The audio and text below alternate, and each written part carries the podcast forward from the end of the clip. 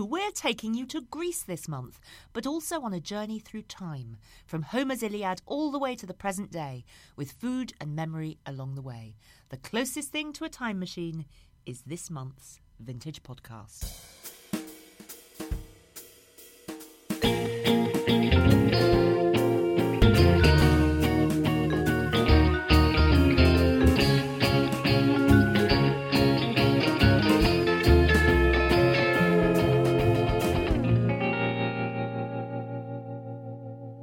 Last month we escaped the studio. This month we're not even allowing the constrictions of space and time to hold us. Will, what's going on? Uh, as far as I'm concerned, Alex, you are the first female Doctor Who, and I am your slightly befuddled companion. we are we're going to go on a tour uh, of Greece, but not just you know not today. We're going all the way back to antiquity. We're going to be talking about the present day. We're going to be taking in the current financial crisis. It's all going on. So, what's our TARDIS? Um, I guess it's the same old studio, isn't it? but hey, it's not even bigger on the inside, but um, uh, it, it, does the job that we. The Random House TARDIS, smaller on the inside. we are lucky. We have got three very different things on our podcast this month, um, but true to form after last month's podcast where we were imbibing alcohol, this month we have got food to start us off. It's so great that Alex Andreou has come in today. I mean, how can we say? Not empty handed. Hello, Alex. beware of Greeks bearing gifts. I don't think I will beware. I'm so pleased I haven't had any lunch today. I actually feel a little bit like Jenni Murray on Woman's Hour when they do the recipe. Yes. Um, just amazing. We've got in front of us, and I know it's it's a sort of invidious thing to describe food to people listening. I'm very sorry if you're hungry, but do not worry. You will soon be able to make this yourself. I'm sure. We've got absolutely delicious plates filled with colour and texture and different smells. I think you should start by just plucking one. I think this one here with beetroot, some form of something that looks a little bit like hummus, and some very strange little yellow jewel like things. What are they? They're pickled raisins. Um, the idea being to try and reproduce sour grapes, which were a very useful thing in uh, the, around the Mediterranean in um, you know, classical times when there were no lemons around. I know it's impossible to imagine Mediterranean cuisine without tomatoes, potatoes, lemons, aubergines, uh, white beans, but all those things are relatively new imports from either the east or the west. It is really um, amazing. Lemon is something I would associate so strongly with Greek cookery. Yes as you would tomatoes, uh, as you would potatoes. Mm. I mean, mm. it, it is. It's impossible to imagine Italian pasta without tomato, and yet tomato sauces are a very, very recent uh, addition to Italian cuisine in the grand scheme of things.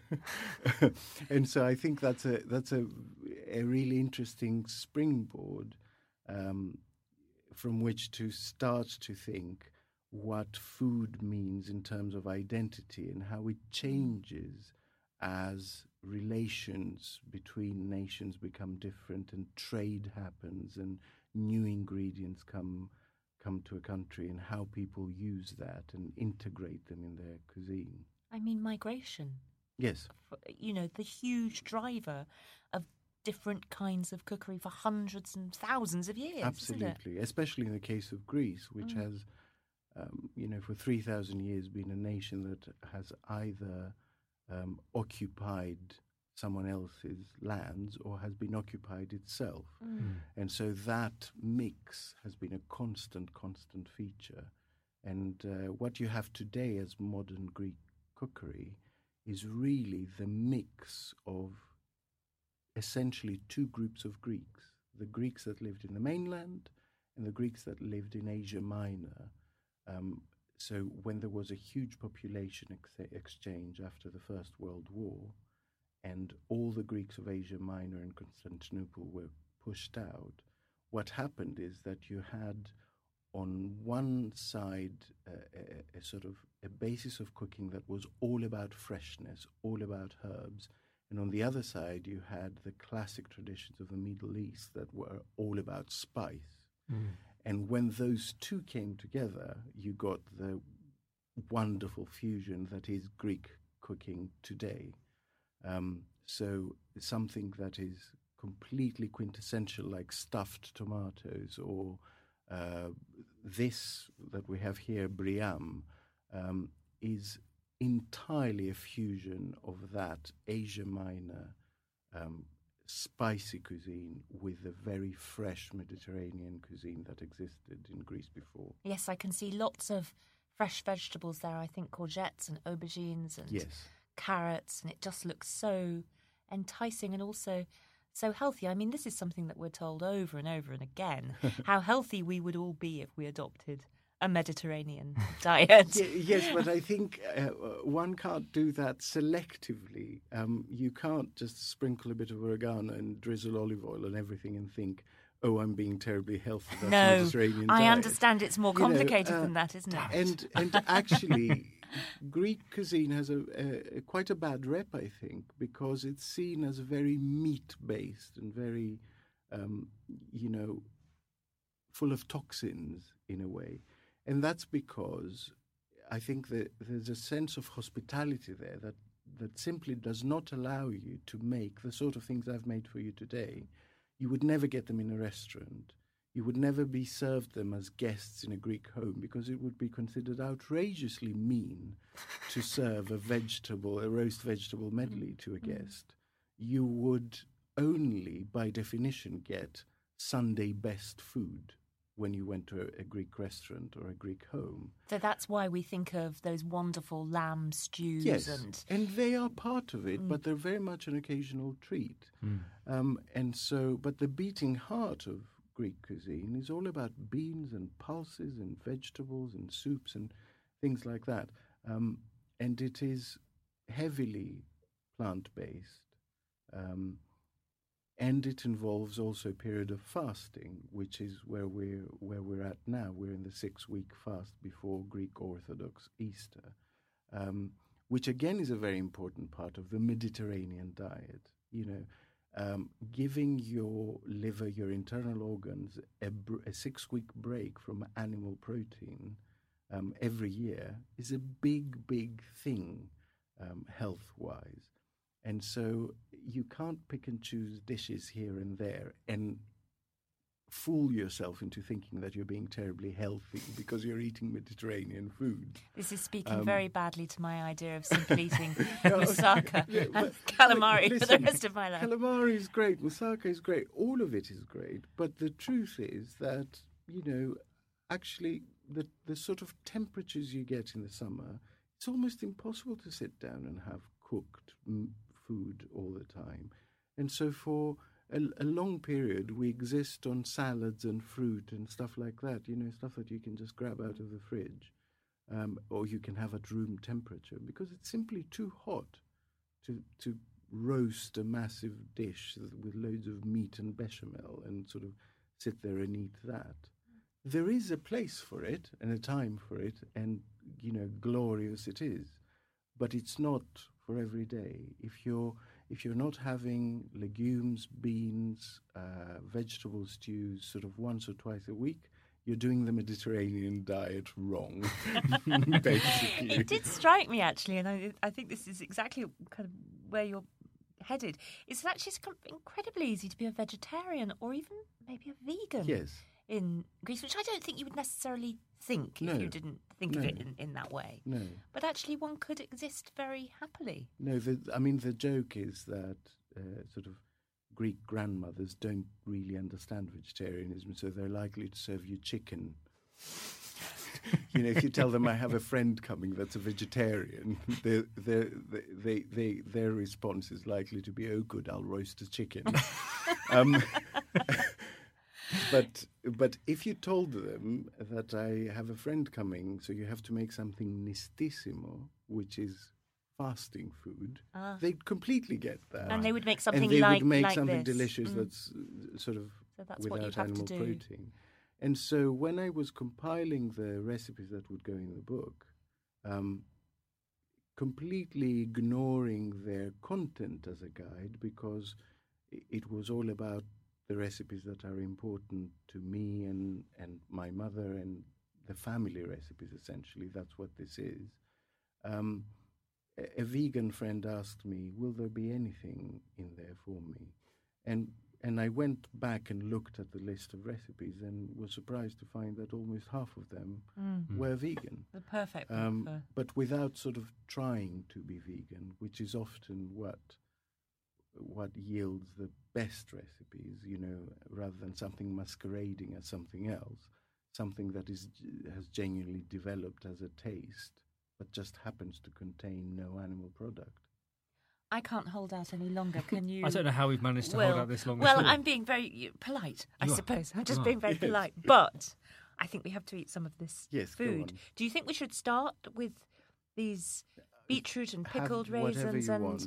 and s- now I, The- I would call this scordalia, but you obviously I would call it scordalia, so Yes. it's very a very small difference. But uh, yes, scordo is garlic. Okay, And so this so is heavily garlic. Scordaglia is basically scordo and oil, garlic and oil. So this is a, wow. A sort of. I'm going to hand you a fork. yes, no. there. If you have a Please do. date this evening, I'd advise against Well, it. I, you know. And you were I saying mean, with the with dates come, dates go. Yes, Score Scordaglia is forever. right, you know.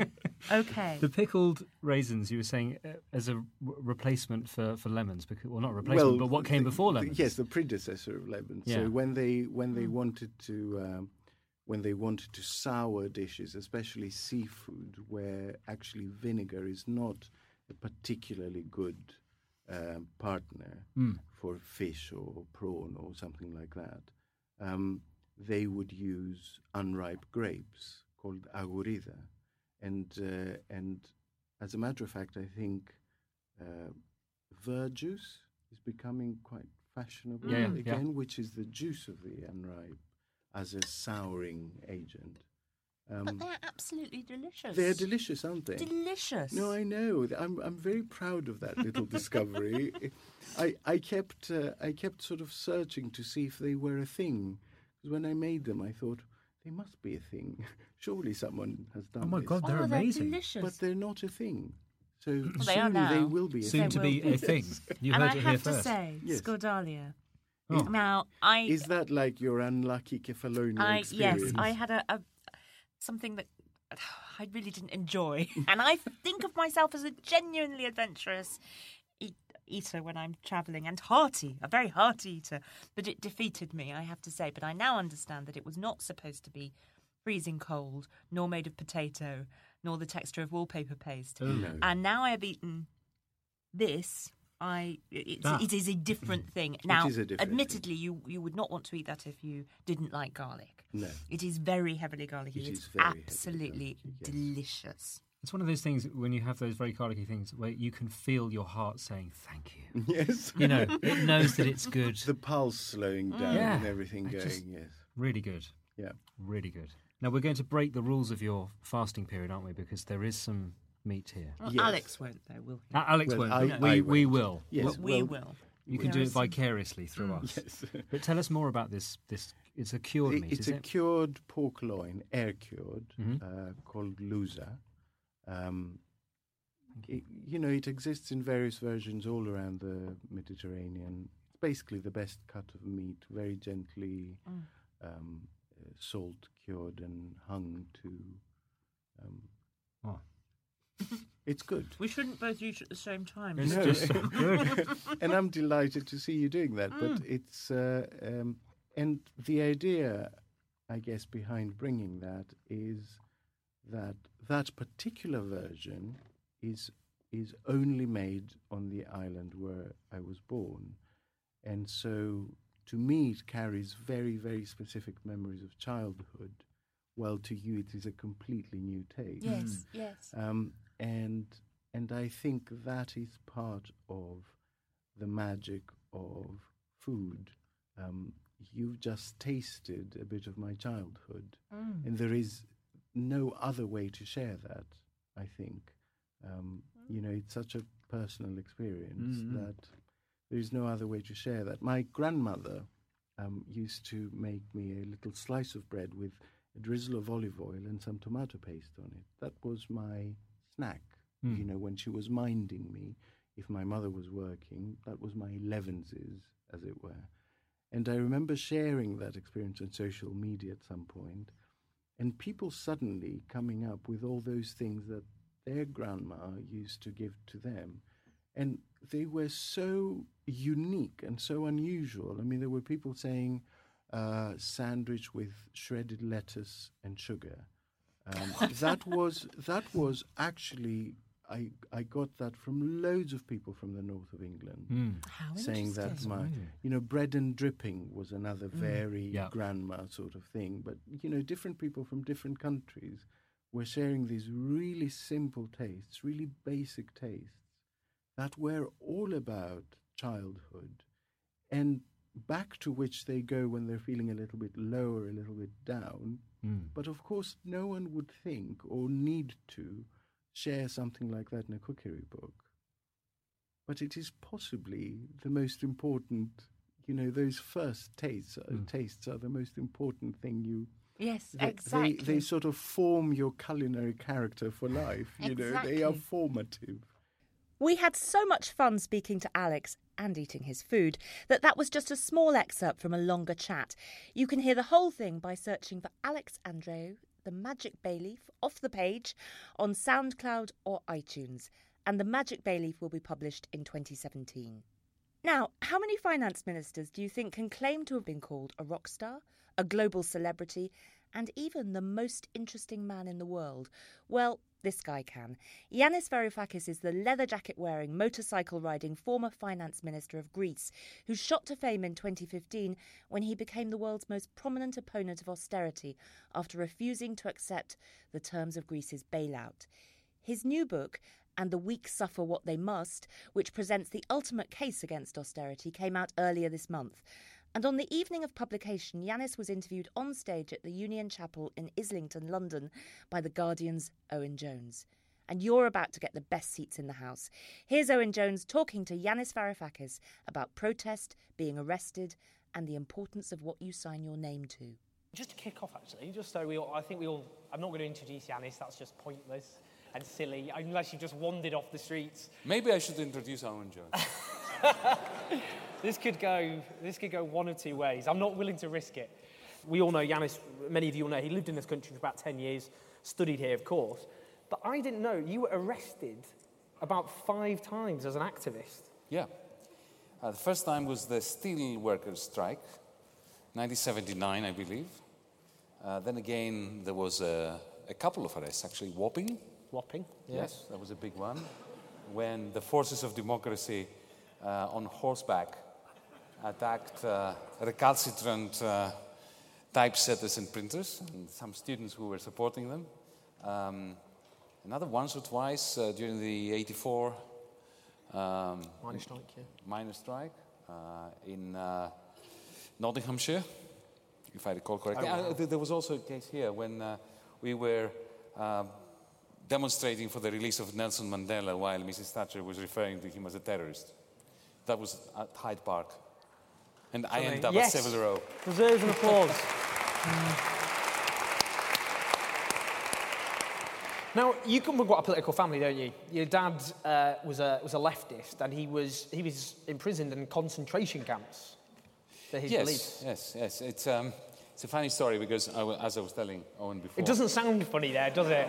You all Well, actually, it is a funny story because um, he wasn't that much of a leftist. He, he grew up in a multicultural, cosmopolitan uh, community in Cairo in the 1940s, and 1950s, um, as a part of the expat Greek community. There were lots of communities there Jewish community, British community, Italian, French, and so on and so forth. So, and, and his mother uh, educated him from a very young age to the virtues of the French Enlightenment and Jean-Jacques Rousseau and Voltaire and uh, uh, all that. And so he arrived in Greece as a fluent Greek speaker, a native Greek, but somebody who had no idea of what uh, Greece meant. He had never lived there. Uh, and it, this was at the period, the lull between the first and the second civil war between left and right. It was a lull, a period of the dawn between left and right. The left and the right tried to have some kind of accommodation of each other. So when my father arrived, this is the story that he told me, um, both sides latched onto him. They thought, oh, this is a UFO that has landed on, on, planet Athens. So we will turn him into the president of the Students' Union as a neutral agent. And my father was chuffed to, to play that role.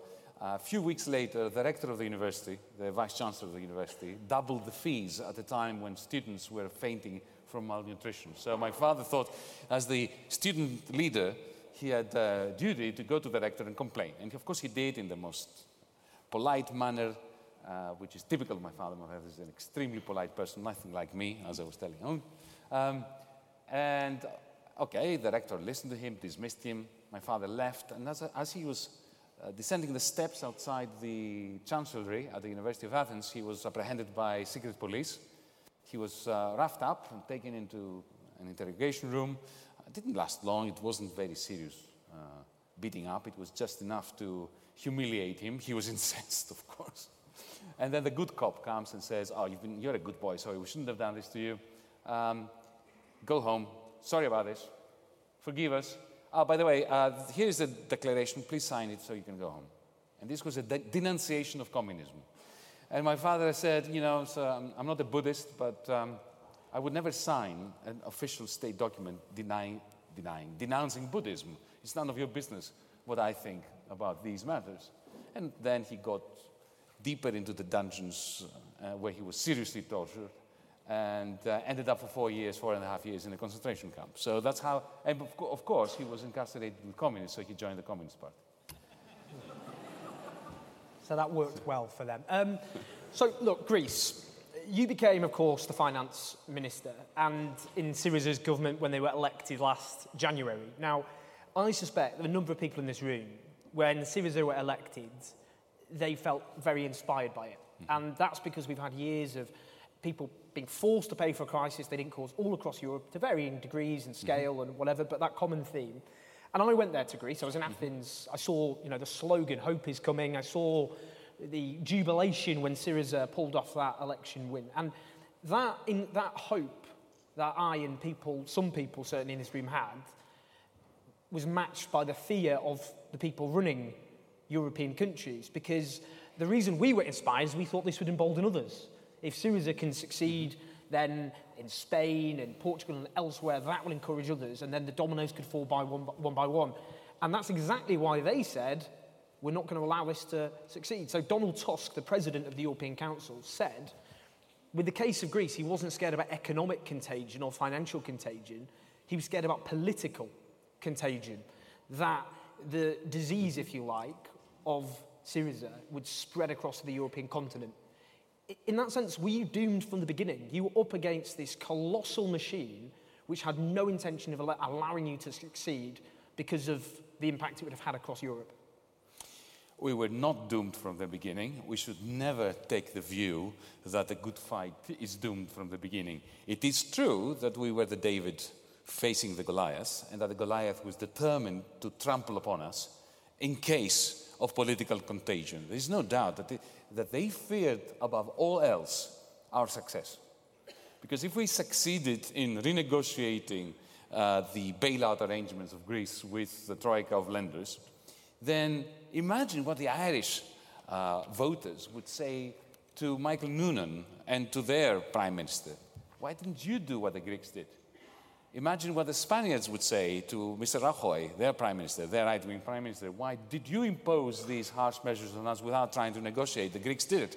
So it was absolutely essential for them to try to crush us, and tried they did from day one. I moved into the Ministry of Finance on the 27th of January, two days after the election.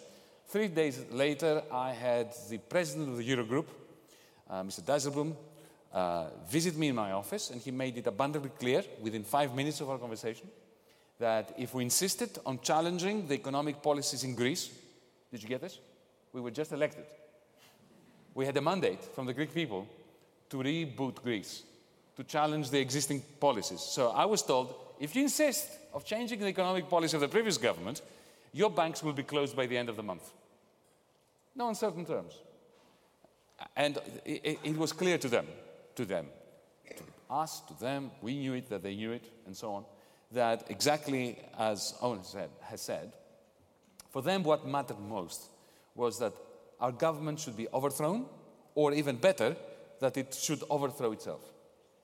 Because that was the only way of stopping this domino effect of infecting with the idea of hope the, Spa- the Spanish, the Italians, the Portuguese, the Irish, and the French. That is where the buck stopped, or the euro stopped, as far as they were concerned. But does this mean that we were doomed? We faced an ironclad, holy or unholy alliance. But were we doomed? No. We knew a year and a half before our election that we would face this blackmail, that the banks will be used in 2015 in precisely the same way that the tanks were used in 1967 as vehicles by which to crush Greek democracy. We knew that. And we had our own small weapon, like David had the catapult.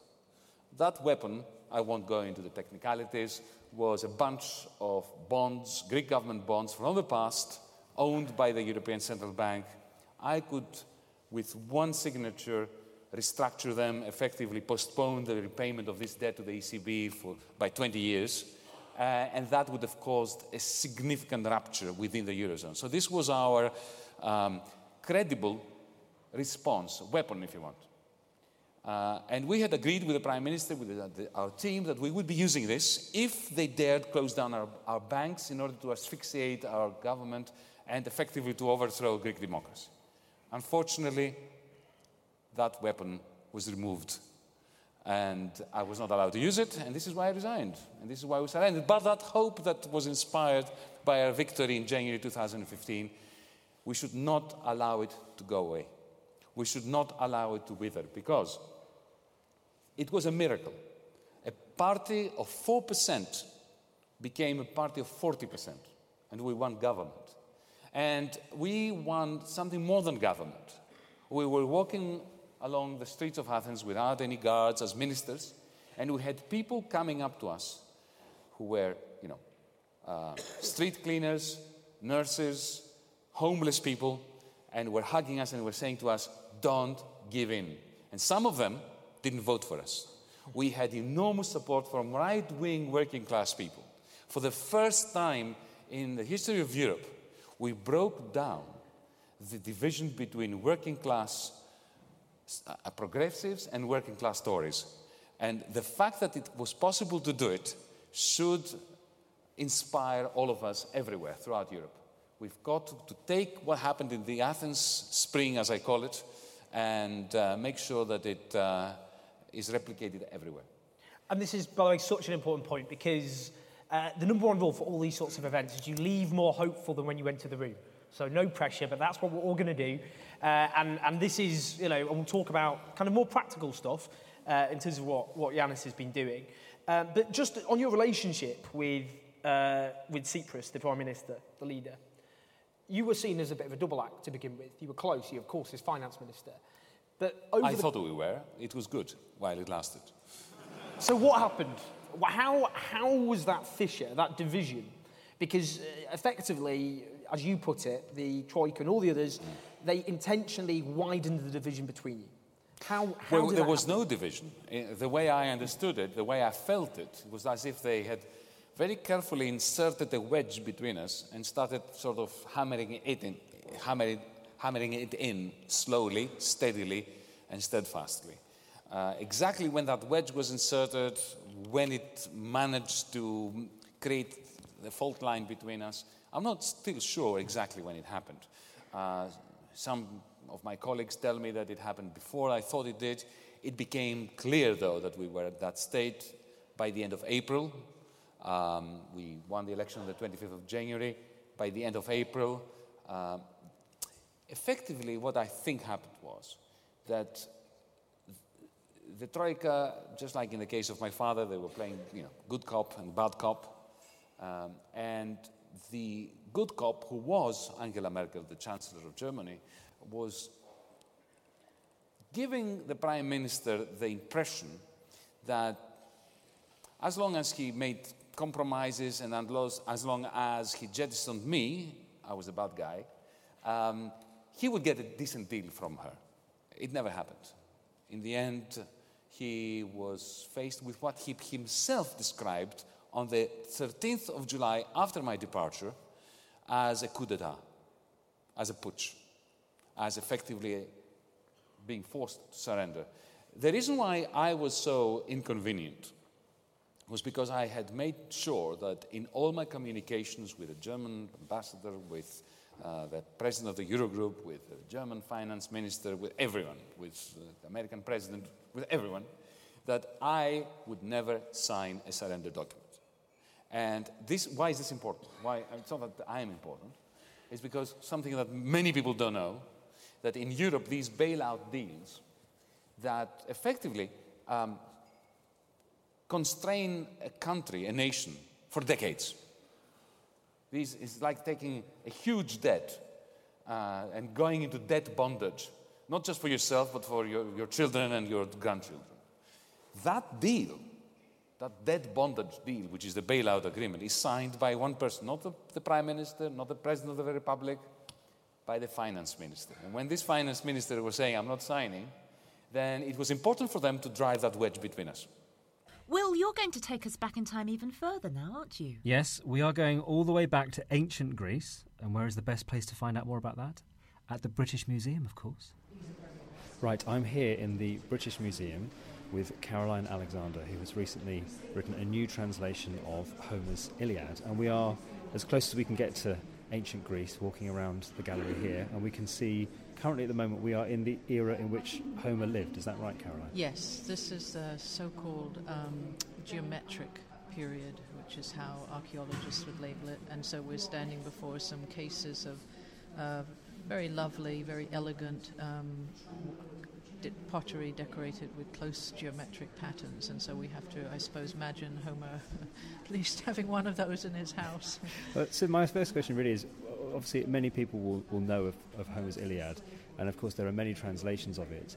The question, I suppose, today is why did you want to tackle that particular text today?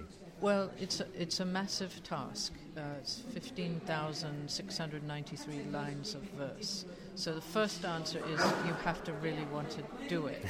and I think it's hard to explain that that's just very personal. It's, it's why I suppose people climb mountains or, or embark on any project that's challenging. It's something I love, it's something I've always loved. I love reading it in Greek, I love reading it in translation. A lot of my own work and writing in an odd way has been informed by the Iliad. So it was a personal personal project, uh, which I think I knew I would do for a very long time. Um, for the public, for people other than Caroline, why would this be of interest? I do believe it fills um, a niche. There aren't. Uh, there are lots and lots of translations of the Iliad, but many of them are very interpretive. Mm. Uh, people, or they come from an era when poetry meant having to rhyme which interferes with the purity of the, of the translation. Mm. So you can sort of look at a whole uh, hundred years of translations, and they would not really be very much like Homer. When you come into the modern era, the 20th century translations, you start getting people really trying to stick very close to the text, as, as I have done.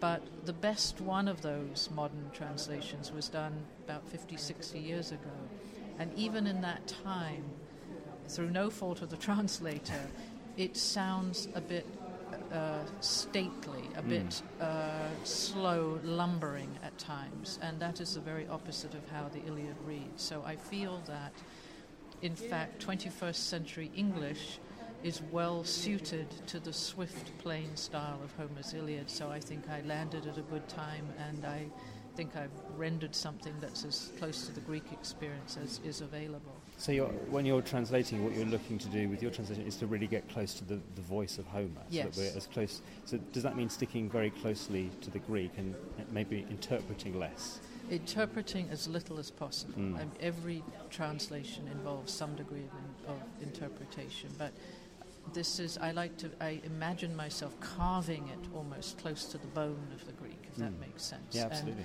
And, uh, so I um, felt that my asset for this, ironically, was not my knowledge of Greek, but my the fact I've been a professional writer for 30 years. Mm. I've had to earn my living by using the English language. so you either sink or swim on that. There, there are in fact lots of people who read Greek. We don't think of that, but if you think of all the universities or the schools that teach it, it it's not a it's not a common uh, skill, but it's not super super rare. Mm. So the Greek, knowing Greek is less important than knowing English, the using English really well. Mm. So I felt that the ability to get close to the Greek relied as much on English skills as it did on Greek skills, and so I felt I could step into that. Um, I was going to ask because I know that a bit like Shakespeare, there is this. There's an authorial question, isn't there, with Yeah. with Homer? And I wondered whether you had any sense through working so closely with the text,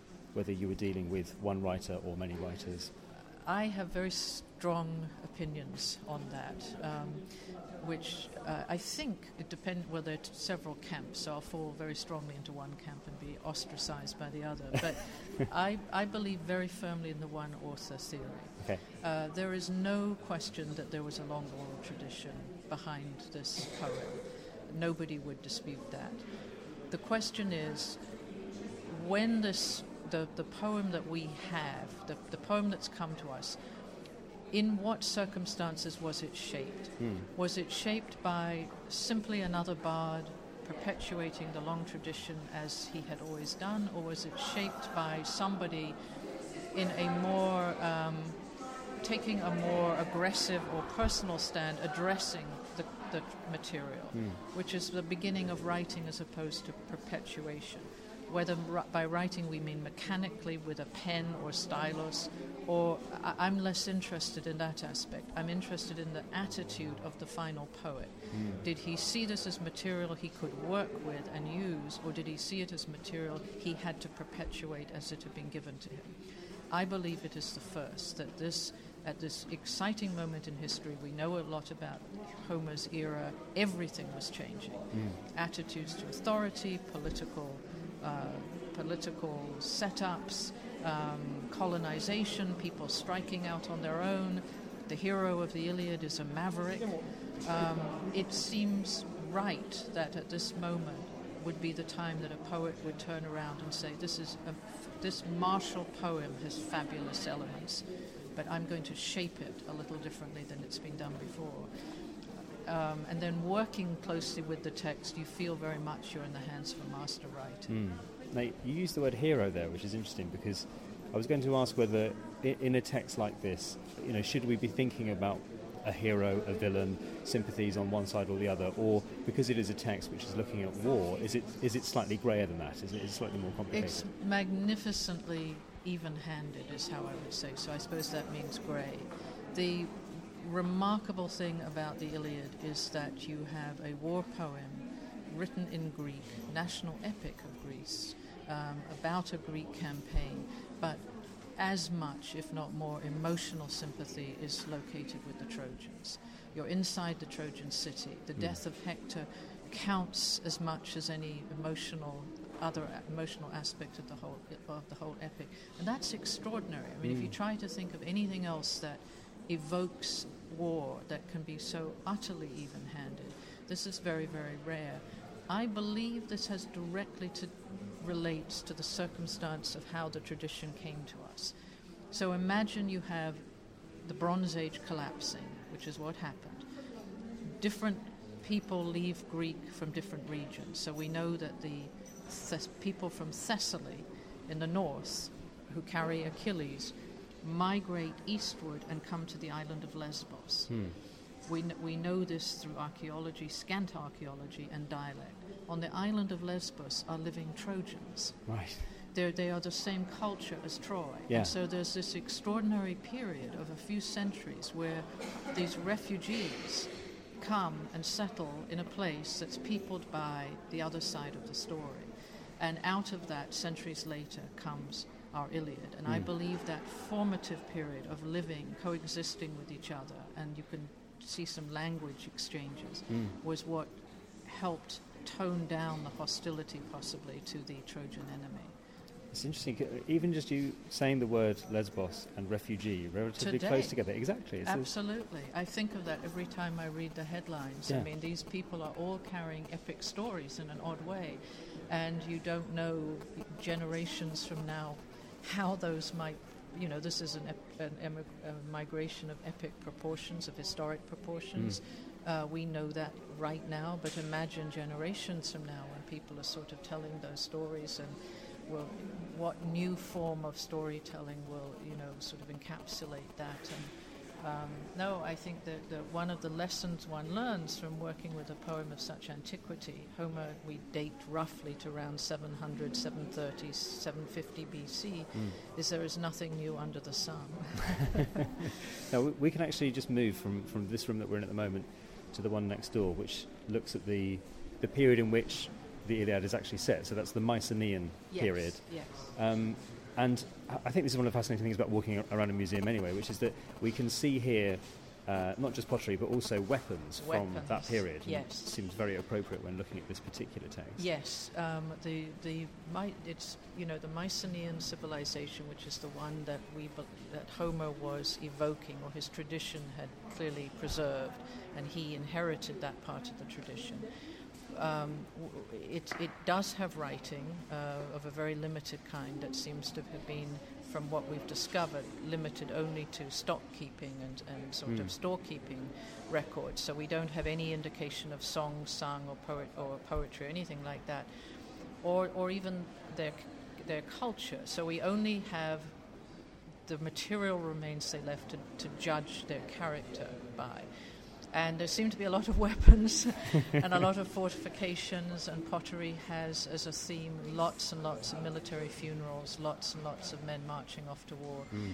So I think it is, uh, and then what we know from some of the uh, records from other cultures in the area, such as the Hittites, I think we can safely say the Mycenaeans were a very militarily minded people.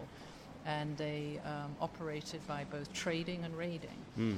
And so we have to picture sort of people in boats, almost like Viking longboats to some degree, you Mm. know, out busily plying the waters of the Aegean, setting up trading outposts on the coast of what's now Turkey, um, but also causing quite a bit of trouble along the way.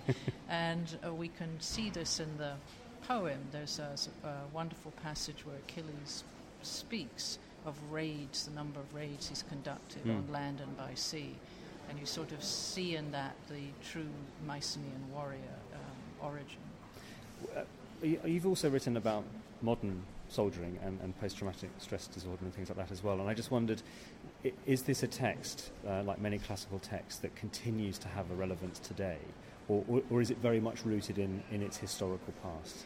I, I believe that this is. Um, I know as a classicist, I'm meant to sort of celebrate all surviving ancient works, Mm. but I would be willing to concede that some have lost their relevance to us and that one studies them for reasons of historical interest. Mm. This poem has never lost its relevance to the human condition. That is why I believe it still remains popular. Um, its movies are made of it. Um, it. It's not just a text that sort of belongs to academia, Mm. um, although I feel academia appropriated it perhaps wrongly in some degree. One of my hopes with the translation is that it is completely accessible as it should be as just great storytelling. But um, there's, I, I read a historian who said that if you take uh, any random 5,000 year period, you know, any, any random 100 year period in the last 5,000 years, 94 years of that 100 would be involved in large scale conflict somewhere in the globe. Right. So I think we can safely say, and what, what Homer certainly believes, is that war is part of the human condition. Mm. It's not anti war in the modern sense. It's simply saying this is as inevitable as is mortality, this Mm. is, as is death. And it's tragic and it's heartbreaking, um, but it seems to go on and on and on. And in terms of sort of directly relevant to modern day, um, I've had so many people tell me, you know, I, I'd written a book about the Iliad previous to that, that one person came to me and said, Your book has the sands of Mesopotamia in it, because he'd taken it to Iraq. And I have another close friend who, when his uh, buddy died, had, for, for reasons I still almost don't understand myself, the first line of the Iliad in Greek tattooed on his arm. Uh, aeide thea, wrath, sing goddess wrath. And so when I've spoken to people who are soldiers, who are professional soldiers, unrepentant soldiers, mm. um, they respond to this in a way that, uh, again, I feel that our view of the Iliad has been framed so much by academic kind of posturing about it mm. that we forget that it is completely accessible to people who possibly have lived war experience. Yeah. And so this military aspect is a very I'm very respectful of because I think that they understand possibly this weird heady blend of both bravado and glory and exaltation and heartbreaking tragedy. It, it's you can't you can't separate the two. Mm. Now, finally, because you just mentioned there about how academia has sort of claimed the text, and of course it comes from an oral tradition. Now, many people will be reading your translation, but uh, I know the BBC are working on a sort of big sword and sandals epic, and I wonder, are you looking forward to seeing that sort of thing on TV, or do you secretly wish that you know to hear your text spoken aloud in, in the tradition from which it came? Well, I responded to this. Somebody asked me about this question, mm. the, the, the, BBC production yesterday, and I misunderstood. So I un- answered one way, and I'm now going to answer the other you way. Issue a corrective. I understood it to be an actual attempt to to enact the Iliad, right? Meaning with the words of Homer mm-hmm. spoken. So with a narrator possibly acting as a, in the role of chorus. Mm um, uniting the passages and the great speeches spoken by fine actors, and that I thought would have been thrilling. Uh, now that I understand that it's more sort of plucking the story, uh, which we've already seen done with uh, Wolfgang Petersen's Troy, mm. um, of which I saw the first, I think, seven minutes. Um, I'm, I'm less thrilled. It, it's, a, it's a fabulous story. There's no question about that but it must be remembered that this story has been conveyed in very specific language, and the specific language of possibly our Western civilization's greatest and earliest writer. Mm. And it's his words, his words that have made this story sing. And there's a, um, there were, we know there are other epics of the era. Mm-hmm. They've lost vanished into the mist of time, and all we have that survive of them are little potted histories, little summaries that were left by a rather obscure character, possibly in the uh, in the ADs, um, not BCs, who who gives a summary of them, and they're pathetic when you boil them down to the action, as mm. this person has done. And so, what makes these stories sing are the words of the master writer. And I think one has to be very wary of boiling them down just to the sequence of actions. Um, you might just get something that's swords and sandals and not, not an epic. well, we recently had a, a, production, well, not so recently, there was a production uh, of The Great Gatsby, the entire text read by an actor, uh, which was called Gatz. So maybe we can issue oh. a plea that somebody might take the entire yes. text of the Iliad and, and, and, read it for an audience, and to hear it as, of course, it would have been heard yes. at them. Yes, or audio book or something of yeah. that sort. Yes. Well, Caroline, it, has been fascinating to talk to you, especially uh, immersed as we are by all these amazing artifacts. Thank you so much. Thank you. We hope you've enjoyed our time travelling podcast this month, and as ever, we'd love to know what you think. Leave a comment on SoundCloud or a rating on iTunes, and we look forward to seeing you again next month.